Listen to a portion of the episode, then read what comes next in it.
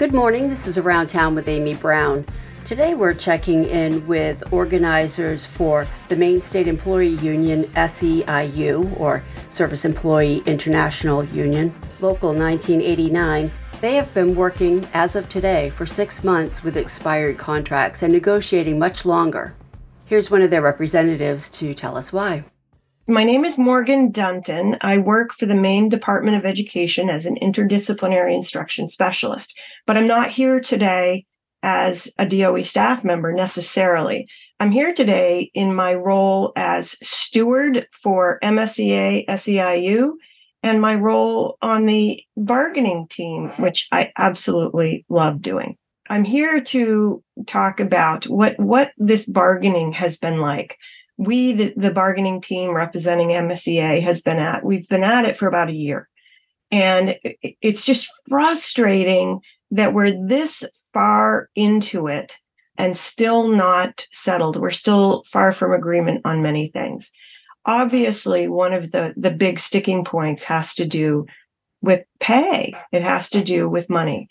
And when we see that the state is looking at a huge surplus, and we know that already the legislature has set aside 99 million to help with our contract, we feel that the state is in a very good position to help us become a very competitive employer. We want the state of Maine to be the premier employer in the state of Maine.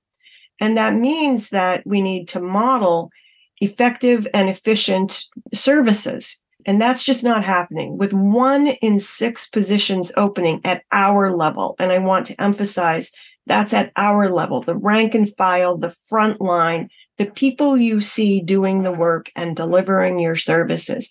We have so many open positions that it's it's really hard to get the job done efficiently.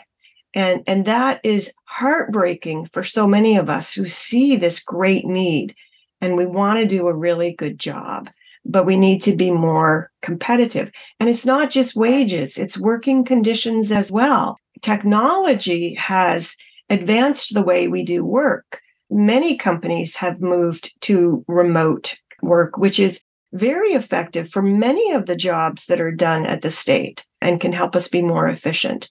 But there again, the state has some reluctance. So there's lots of issues that we're working on in this bargaining with compensation and working situation being forefront. Now, there's been a comp in class, that's a composite compensation and classification study going on for years, which the legislature has demanded be completed and presented in January. And then we'll head into bargaining again to look at these classification and compensation studies and try to fix an extremely broken system. The time to do it is now, why we have this huge surplus. Going to the MSEA SEIU 1989 website is a great place to get reliable information. If you want to support our cause in getting a contract settled, reach out to your legislators, reach out to the governor, go directly to the governor's office and let her know you want her team to settle our contract so that we can get busy filling our open positions. That was Morgan Dunton with the Maine State Employees Union SEIU Local 1989. Their website is mseaseiu.org.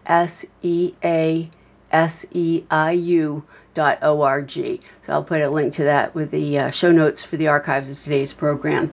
If you have news you'd like to share, please email that to me at news at weru.org. Be sure to also enter your events into our community calendar while you're there at the website.